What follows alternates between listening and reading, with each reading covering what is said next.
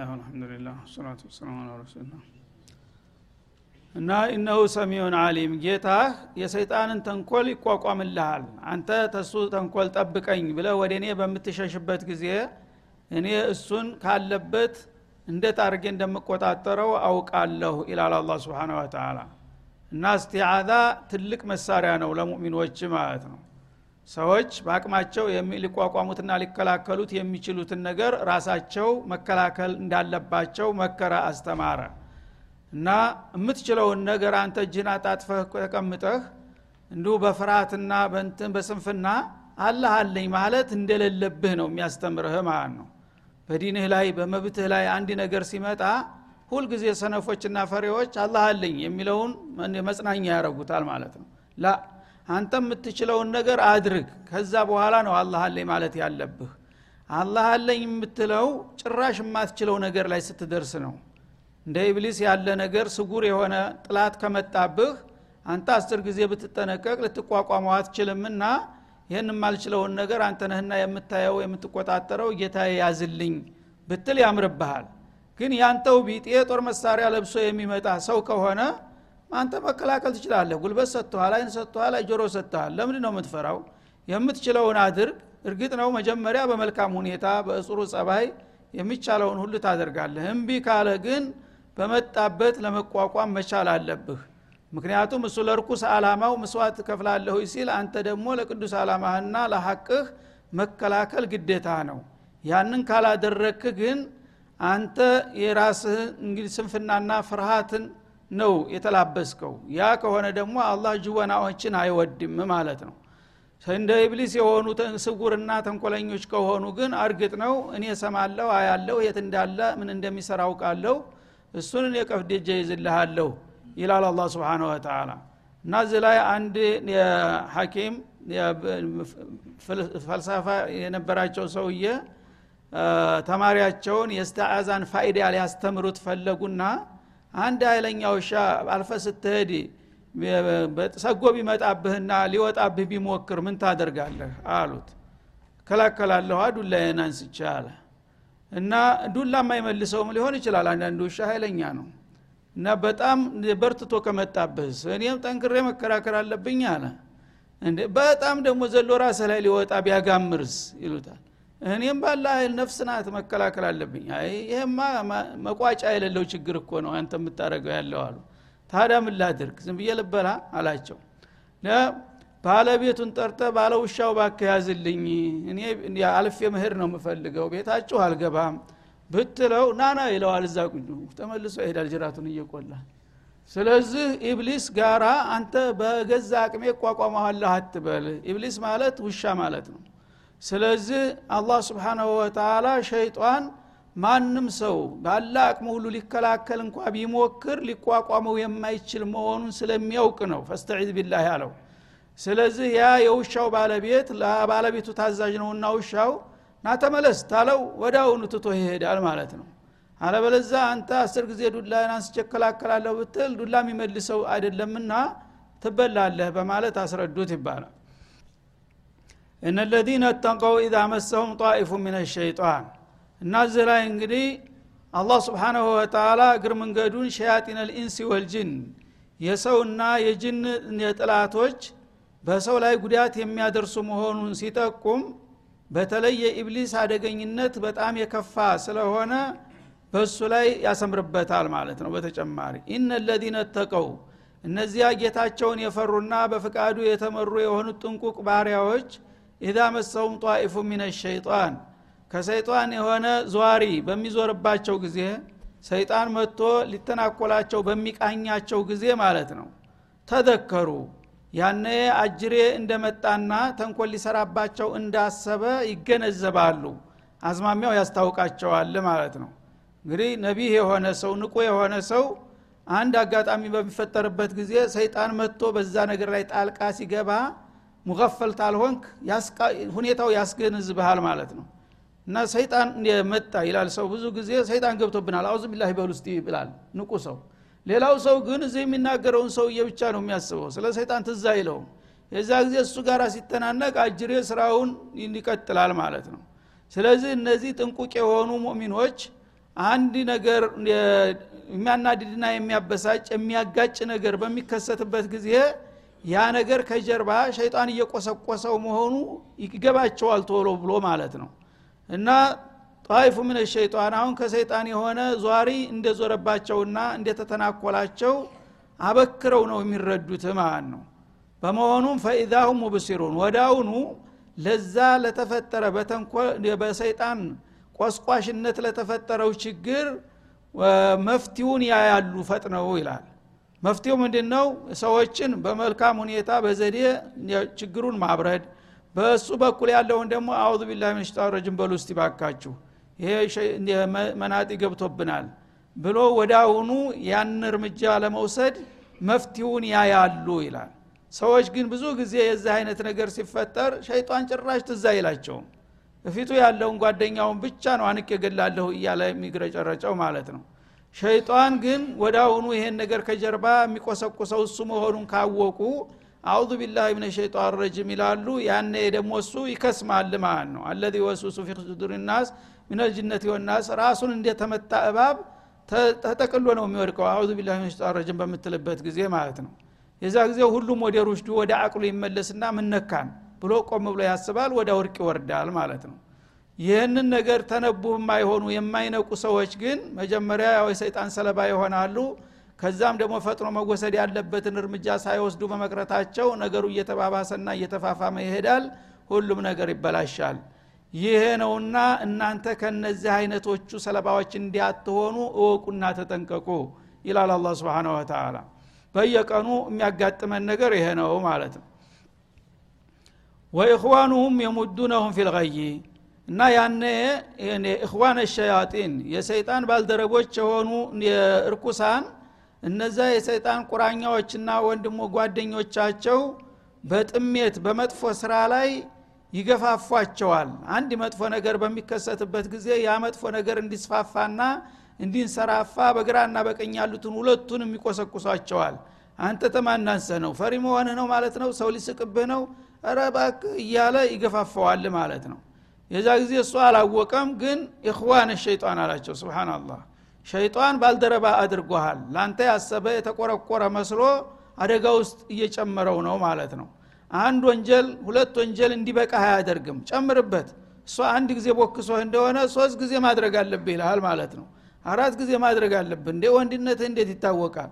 ይልሃል። የዛ ጊዜ እየጨመርክበት ትሄዳለህ ማለት ነው ስተቱን በጥሜት ላይ ሰዎች እንዲቀጥሉበትና እስከ መጨረሻው ድረስ እንዲሄዱ ይገፈታትሯቸዋል የሰይጣን ባልደረቦቻቸው ثم لا يقصرون እና በአንዴ በሁለት እርምጃም እንዲቆጠቡ አይፈቅዱላቸውም እስከ መጨረሻው ድረስ አቅማቸውን እንዲወጡ ይገፋፏቸዋልና ያበረታቷቸዋል ይላል እና ይህ ሁሉ እንግዲህ ምስጥር አላህ ስብሓንሁ ወተላ የሚነግረን ሸይጣንን አበክረን እንድናውቅበትና እንድንነቃ አንድ ችግር በሚፈጠርበት ጊዜ በቀላሉ የእሱ ተንኮል መሆኑን ተገንዝበን ወደ ጌታ በመሸሽ ችግሩን እንድንቋቋም ነው የሚመክረን ማለት ነው።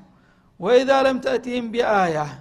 ከዛ ቀጥሎ ያው ነቢዩ አለህ ሰላቱ ወሰላም ከማንኛውም ጥላት የከፉ ጥላቶች ነበሯቸውና የዚህ አይነት ስራ እንደሚሰራብህ ሰይጣን እያስተባበረ እወቅ እያላቸው ነበረ እግር መንገዱን ማለት ነው አሁንም ታዲያ ኢብሊሶችን እነዚህ ቁረሾችን የመካ ሶናዲዶችን እየኮለኮለና እያስተባበረ የሚያዘምትብህ እሱ ነው። ይህንን እወቅና በተቻለ መጠን ለሁሉም ተገቢውን መፍትሄ መውሰድ አለብህ እያላቸው ነው ያለው። እግር መንገዱን ግን ኡመቶቻቸውም በዛው መልክ እንዲመሩበት ነው። እና ወይዛ ለንተቲህም ቢአየቲን አንተ እነዚህ ጥላቶች መጥተው እውነት እንደምትለው የአላህ ነቢይ ከሆንክ እስቲ ልዩ የሆነ ታምር አሳየን። እና እነ ነቢዩላህ ሙሳ ዘንጋቸው ባቢሆን ነበር ትለናለህ። እነ ዒሳ ሙታን ያነሱ ነበር ትለናለህ። እጉራንን አይን ያበሩለት ነበር ትላለህ። አንተ የዛ አይነት ምልክት ለምን አታሳየንም? እያሉ መጥተው ያፈጡ ነበር በፊታቸው ማለት ነው። ያንን ካላደረግ ነቢይ አይደለህም ወደሚል እንዲምታ ለመሸጋገር ማለት ነው። እና እነሱ የጠየቁትን ተአምር የሚሉትን ነገር ካላመጣህላቸው ቃሉ ለውለጅተ በይተሃ ታዲያ ጎበዝ ከሆንክ ያችን የጠየቅናትን ጥያቄ ለምን አታመጣትም እና አትፈጥራትም? እያሉ ያፋጥጡሃል ይላል። ለውለክተራዕተሃ ማለት ነው። እኛ እኮ ነግረንሃል ነቢይ ከሆንክ ይህን ይህን ነገር ስራ አስፈጽም ብለንሃል ያ የጠየቅነውን ነገር ብታስፈጽም እንቀበልሃለን እንከተልሃለን። እሱን ካላመጣህ ግን አወናባጅ ነህ በማለት ያዋክቧቸው ነበረ ማለት ነው ያነ አላህ ስብሓናሁ ወተላ እነሱ የሚጠይቋቸውን ታምር የሚባሉ ነገሮችን ለመስጠት እየቻለ መስጠት አይፈልግም። ለምን? የማይፈልገው ታሁን ቀደም የተሰጡትን አልተጠቀሙባቸውምና ማለት ነው።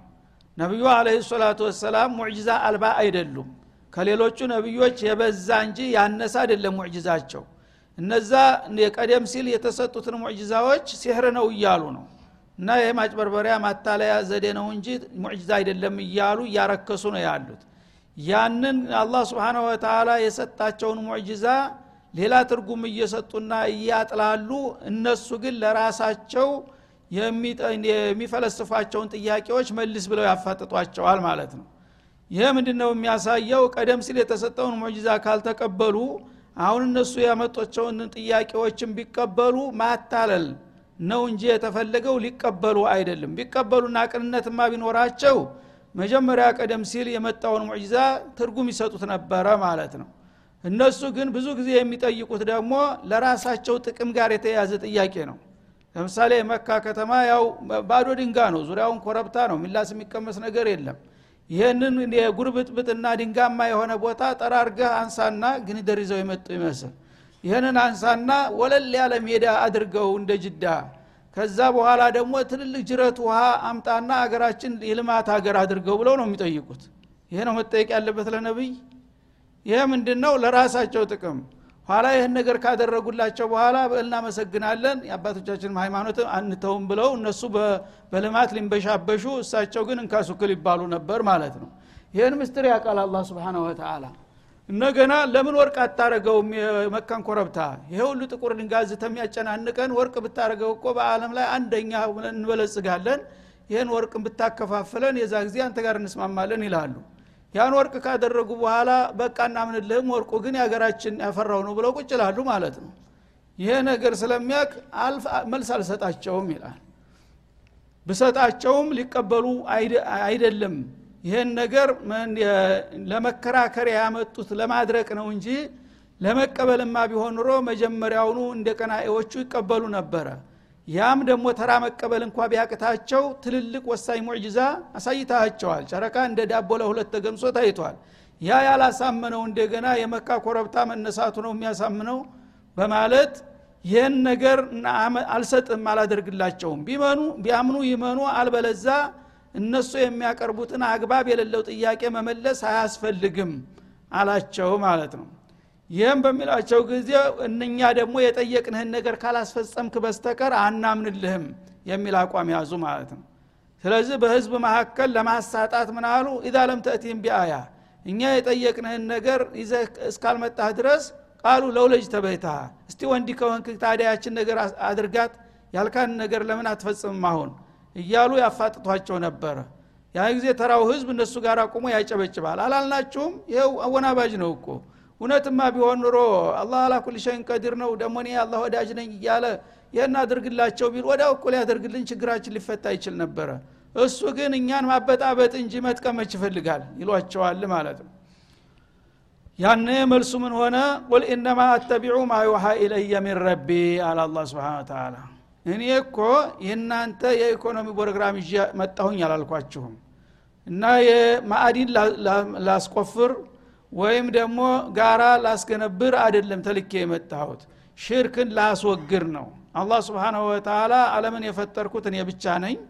ፍጥረታት ደግሞ እኔን ብቻ አውቀው ለእኔ ብቻ ማደር አለባቸው እኔን ብቻ ማምለክ አለባቸውና ተውሂድ አስተምራቸው ብሎ ነው እንጂ የላከኝ። እኔ ጋራ ቁፈራ ጋር ምን አገናኘኝ እኔ ከጌታ የተሰጠኝን መመሪያ ብቻ ነው የምከተለው። እናንተ ያላችሁትን መስፈርት ማሟላት ግዴታ አይደለም በማለት መልስላቸው ይላል። ማዩ ሀይለ የረቢ ማለት ጌታዬ ወደ እኔ የሚያስተላልፈው የዕለት ተዕለት መመሪያ እዕቡዱ ላህ ወላ ቱሽሪኩ ቢህ ሸይአ አንድ አላህን ብቻ ተገዙ በሱ ምንንም ማንንም አታጋሩ ያነ ጌታ ይወዳችኋልና ይባርካችኋል ብለህ ንገራቸው ነው የተባልኩት።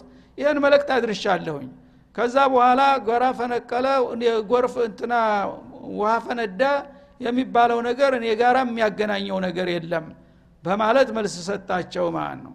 ሀዛ በሷኢሩ ሚን ረቢኩም ሀዘ ለዚ አቁሉ ለኩም። ይሄ አሁን የምነግራችሁ የተውሂድ ጉዳይ ከጌታቸው የሆነ ግልጽ መመሪያ ነው። ጌታ የሰጠኝ መመሪያ ሐቅና ባጢልን ለይቼ ከአላህ ሌላ ያሉ ነገሮች ማምለክ አግባብ አለመሆኑን እንዳስረዳችሁ ይህን ቁም ነገር ብቻ ላስጨብጣችሁ ነው የተመረጥኩት እንጂ እናንተ ከምትጠይቁት ጥያቄ ጋር ምንም ያዛምደኝ ነገር የለም በላቸው ይላል።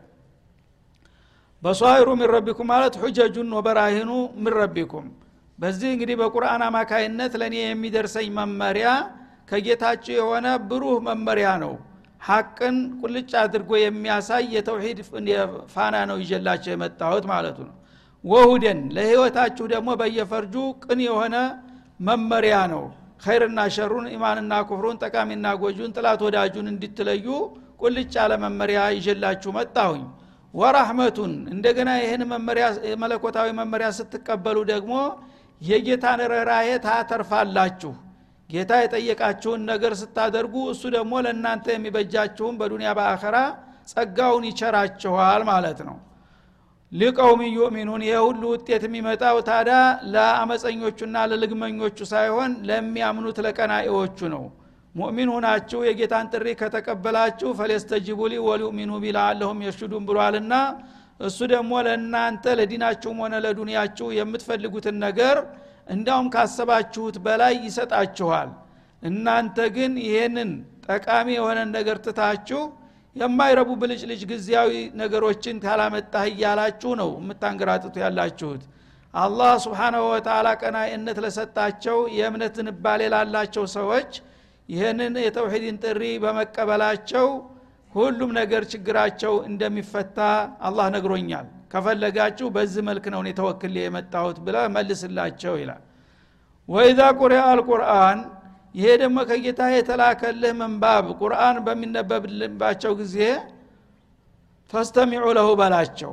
የጌታ ቃል ነውና ምንም በእኔ አንደበት ቢነበብና ቢቀረብም የማን መልእክት እንደሆነ ተገንዝባችሁ ቁርአንን ዋጋ ሰጥታችሁ ከልባችሁ ረጋ ብላችሁ አዳምጡት። አታውካኩ አትረብሹ ማለት ነው። ልክ ቁርአን ሊቀሩላቸው በሚመጡ ጊዜ ይሄ መናጢ መጣ ላተስማዑ ተስማዑ ሊሃዘ ልቁርአን ወልገው ፊህ ላአለኩም ተግሊቡን ይሉ ነበረ ይኸውን ደህና እየተጫወትን እያለን ሊረብሸን መጣ እንግዲህ። አሁን የአላህ ቃል ስሙ ብሎ እንግዲህ የእሱን ዜማ ሊያነበንብልን ነው። ስለዚህ እሱ ሲመጣ ጸጥ ብላችሁ ማዳመጥ የለባችሁም። አውካኩ ረብሹ አፏጩ አጨብጭቡ ይሏቸው ነበረ ማለት ነው። የዛ ጊዜ ዱርየው እንግዲህ ተዘጋጅቷል። ልክ እሳቸው መጥተው አዙ ቢላ ሽጣ ረጅም ሲል ቀውጢ ይሆናል ዙሪያውን ጫጫታ። እኩሉ ያጨበጭባል እኩሉ ያፏጫል እኩሉ ይጮሃል ማለት ነው። የዛ ጊዜ መስማት እንኳን አልተቻለም።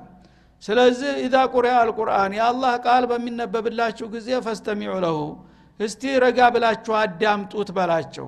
አንድ ሰው ጥላትም ቢሆን እኮ የሚለውን ነገር ሰምቶ ነው መልስ የሚሰጠው እና ጭራሽ አልሰማም ማለት ምናልባት በጥላትም በኩል የሚጠቅም ነገር ይመጣል እኮ አንዳንድ ጊዜ። የሚያስማማ ነገር መፍትሄ ይዞ ሊመጣ ይችላል። ስለዚህ ቁርአን በሚመጣ ጊዜ ለምንድ ነው ጸጥ ብላችሁ የማታዳምጡት?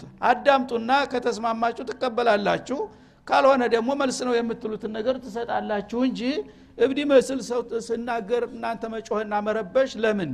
በላቸው ይላል። ዋአንሲቱ ጸጥ በሉ ይሄ ራሱ ተሀቷራም የራቀ ነው ብልግና ነው። አንድ ሰው መጥቶ በሚናገርበት ጊዜ ትሰማዋለህ ተሰማኸው በኋላ ጥሩ ነገር ከሆነ ጥሩ ትደግፋለህ ትስማማላችሁ። ካልሆነ ደግሞ ይሄ አባባልህ ልክ አይደለም ብለህ አንተም በተራ ደግሞ ተነስተ መልስ ትሰጠዋለህ። ጨዋ ይሆናል አካሃዱ ራሱ ማለት ነው። አንድ ሰው እናገራለሁ በሚል ጊዜ ኡካታ ከተፈጠረ ግን ያነ ለሁለቱም ላይጠቅም ይችላል ያ ነገር ማለት ነው አለመግባባት ይፈጠራል ጸጥታ ይደፈርሳል ችግር ይፈጠር ስለዚህ የአላህ ቃል በሚነበብበት ጊዜ ደግሞ የማንም ቃል አይደለም። ነቢዩ አለህ ሰላቱ ወሰላም እንደ ሰው እንደ ግለሰብ እኔ የምለውን ስሙ አይደለም የሚሉት። ረበልዓለሚን የላከላችሁን ስሙ ብለው ነው የሚመጡት። ስለዚህ የዓለም ባለቤት የላከው መልእክት ቀላል ነው እንዴ? አንድ ሰው ዝም ብሎ ይህንን የሚያህል ነገር በውካታና በጫጫታ መቀበል ማለት ይሄ በጣም የመጨረሻ አደጋ ነው ማለት ነው። አላህ ከፈለገ ምድር በለዋ ላይ ያለን ሁሉ ሊያጠፋ የሚችል ኃይል ነው። ስለዚህ የጌታ ቃል ሲናገር እንደ ተራ ብልግና ነገር ለምን በእውካታና በረብሻ ትበጠብጣላችሁ? ረጋ ብላችሁ አዳምጡ የአላህን ቃል በላቸው። ጸጥ ብላችሁም ከልባችሁ ስሙ አስተውሉ። ያንን ካደረጋችሁ ለአለኩም ቱርሃሙን። አላህ ስብሓናሁ ወተላ ያነ በጭምትነት መለክቱን ከሰማችሁ ሂዳያውን ሊሰጣችሁና እዝነቱን ሊያላብሳችሁ ይችላል። ያ ካልሆነ ግን ጥፋታችሁን ነው እየናፈቃችሁ ያላችሁት። እስቲ መጀመሪያ የሚነገረው ነገር የጌታ መለክት ነውና ጌታ ደግሞ የማንም ጋር አይወግንም ሁሉም ፍጡሮቹ ናቸው ለሁላችንም የሚበጅ መፍትሄ ነው የሚያመጣው። ያንን ነገር ረጋ ብላችሁ ሰምታችሁ በተረጋጋ እውካታ ምናምን በሌለበት በሰከነ ሁኔታ አዳምጣችሁ ስታጣጥሙት መለክቱ ሊገባችሁ ሊስማማችሁ ይችላል። ያ ከሆነ ደግሞ የመቀበል እድል ይከፈታል። ያነ ጌታ ይታረቃችሁና ረህማውን ያለብሳችኋል። አለበለዛ አሁን በያዛችሁት አካሃድ ግን ለጌታ አደጋና ለመቅሰፍት ራሳችሁን እያጋለጣችሁ ነው በማለት ንከራቸው ይላል ማለት ነው። ወዝኩር ረበከ ፊ ነፍሲከ ተዶሩአን ወኺፋ። አንተም ደግሞ ጌታህን አውሳ ይላቸዋል። እንግዲህ ሰው መለክቱን ማድረስ ዋናው አላፊነታቸው ነው። በማንኛውም መልኩ በምትችለው ዘዴ ሁሉ እየተጠቀምክ ሰዎች ረጋ ብለው እንዲሰሙና መለክቱን እንዲረዱ እንዲያጣጥሙ አግባባቸው። ከዛ በኋላ ደግሞ ሂዳያ አላህ እንዲሰጣቸው በውስጥ ስሜትህ ደግሞ ጌታህን አውሳ ይላል። እኔ መለክትህን እያደረስኩ ነው ያ ረብ አላሁመ ህዲህም ትላለ ውስጡን ማለት ነው። እና ዳዕዋም ዱዓም ሁለቱም አስፈላጊ ነው ማለት ነው። ሰው አላህ ሂዳያ ካልሰጠው ቃላትን ብቻ ዝም ብለህ ብትደረድርለት አንድ ጊዜ ጆሮውን ዘግቷልና ከሶ አልሰማም የሚል አቋም ስለያዘ ያልከውን ብትል ጠብ ወደ ውስጥ። ግን ይህን ሰውዬ የታየ መለክትን እያደረስኩ ነው። ሂዳያ ባንተ እጅ ነውና በዚህ ነገር እንዲሰማና እንዲጠቀም አድርገው ብለህ አንተ ከልብህ ደግሞ ዳዕዋና ዱዓውን ማካሄድ አለብህ ይላቸዋል ማለት ነው። ዚክረላህ እያደረግ አላህ ሰዎችን ሂዳያ እንዲሰጣቸው የምትነግረው ነገር ለሰዎች ፍሬ እንዲሰጥ ጌታ ጋራ ያለውን አላቃና እብትሃላት ማድረግ ያስፈልጋል ማለት ነው።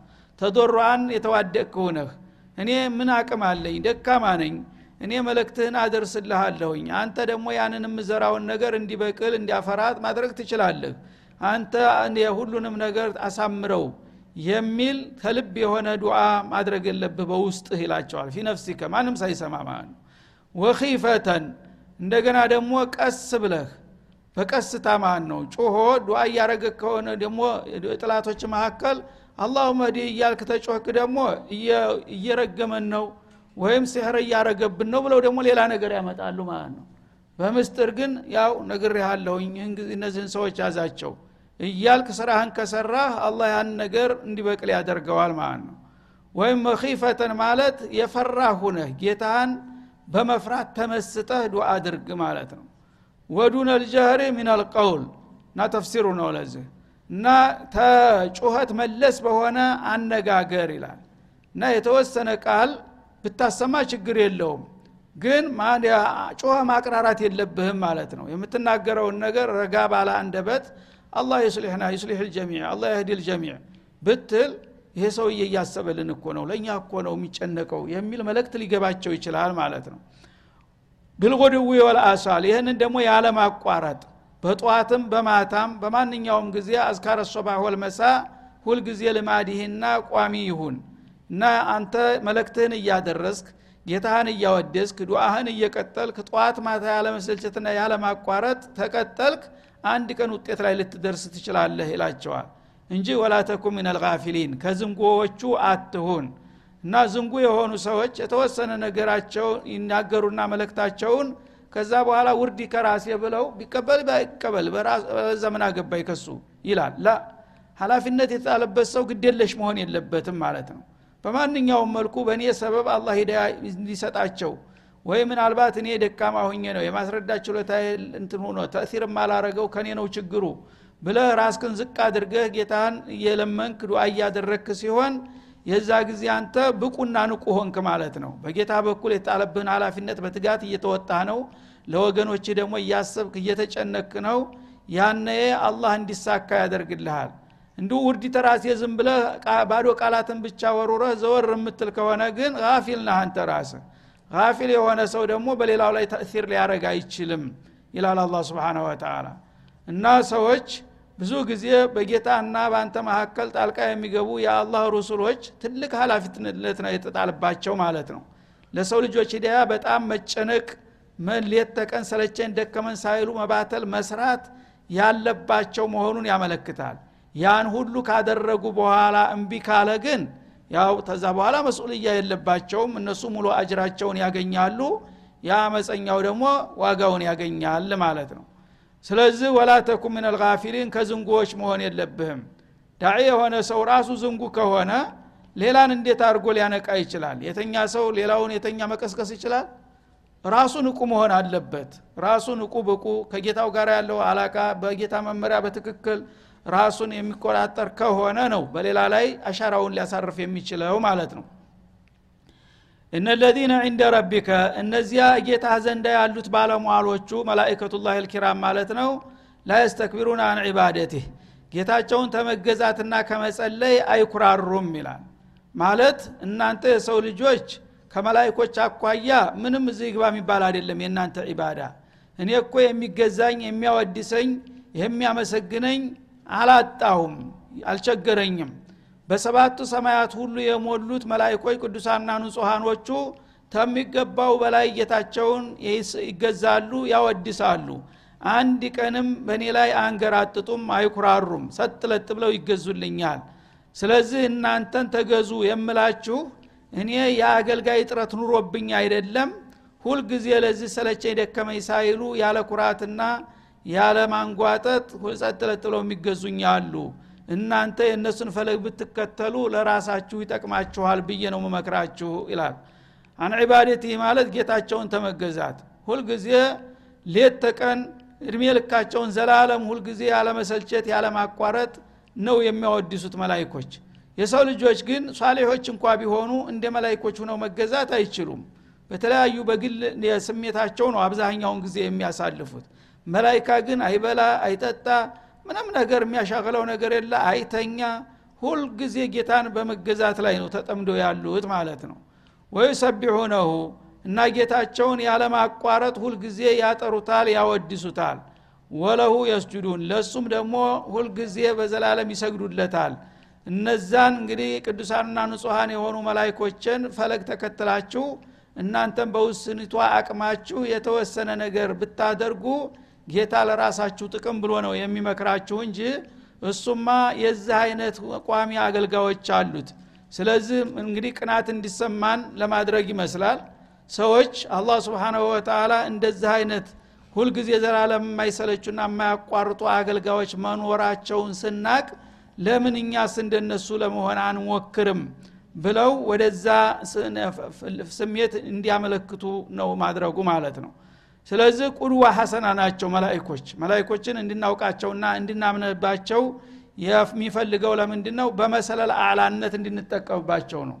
መላይካ እንግዲህ የራሱ ጉዳይ የለውም። የተፈጠረው ጌታውን ለመገዛት ለመስገድ ለማወደስ ጌታን ለመጸለይ ብቻ ነው። ይሄ ደግሞ እንደኛ በቀን አምስት ጊዜ የተወሰኑ ደቂቃዎች ሳይሆን ዘላለም ሁልጊዜ ያለማቋረጥ ሌት ነው የሚገዙት ማለት ነው።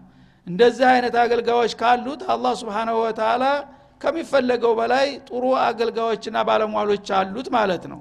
እኛ ወደ እነሱ ለመቀላቀል ብንሞክር ተጠቃሚ እንሆናለን። አለበለዛ እሱ ተገዦችና አገልጋዮች አላጣም ማለት ነው። ስለዚህ ለእሱ የሚሰግዱለትና የሚያወድሱት የሆኑ ቅዱሳን የሆኑ መላይኮች አሉና እናንተም የእነሱን ጸባይ ብትወርሱ ነው የሚሻላችሁ በተቻለ መጠን። አልበለዛ ግን እነሱን ትታችሁ ወደዛ የምትወርዱ ከሆነ የሰይጣን ቁራኛ ትሆናላችሁ። ሰዎች እንግዲህ ጌታቸው ጋር ባለ علاقة ሶስት ደረጃ አላቸው። አንደኛ የለየለት አመፀኛ ኢብሊስ አለ ማለት ነው። አንድ እንኳ ሳት ብሎት ጌታን የሚያስደስት ነገር የማይሰራ።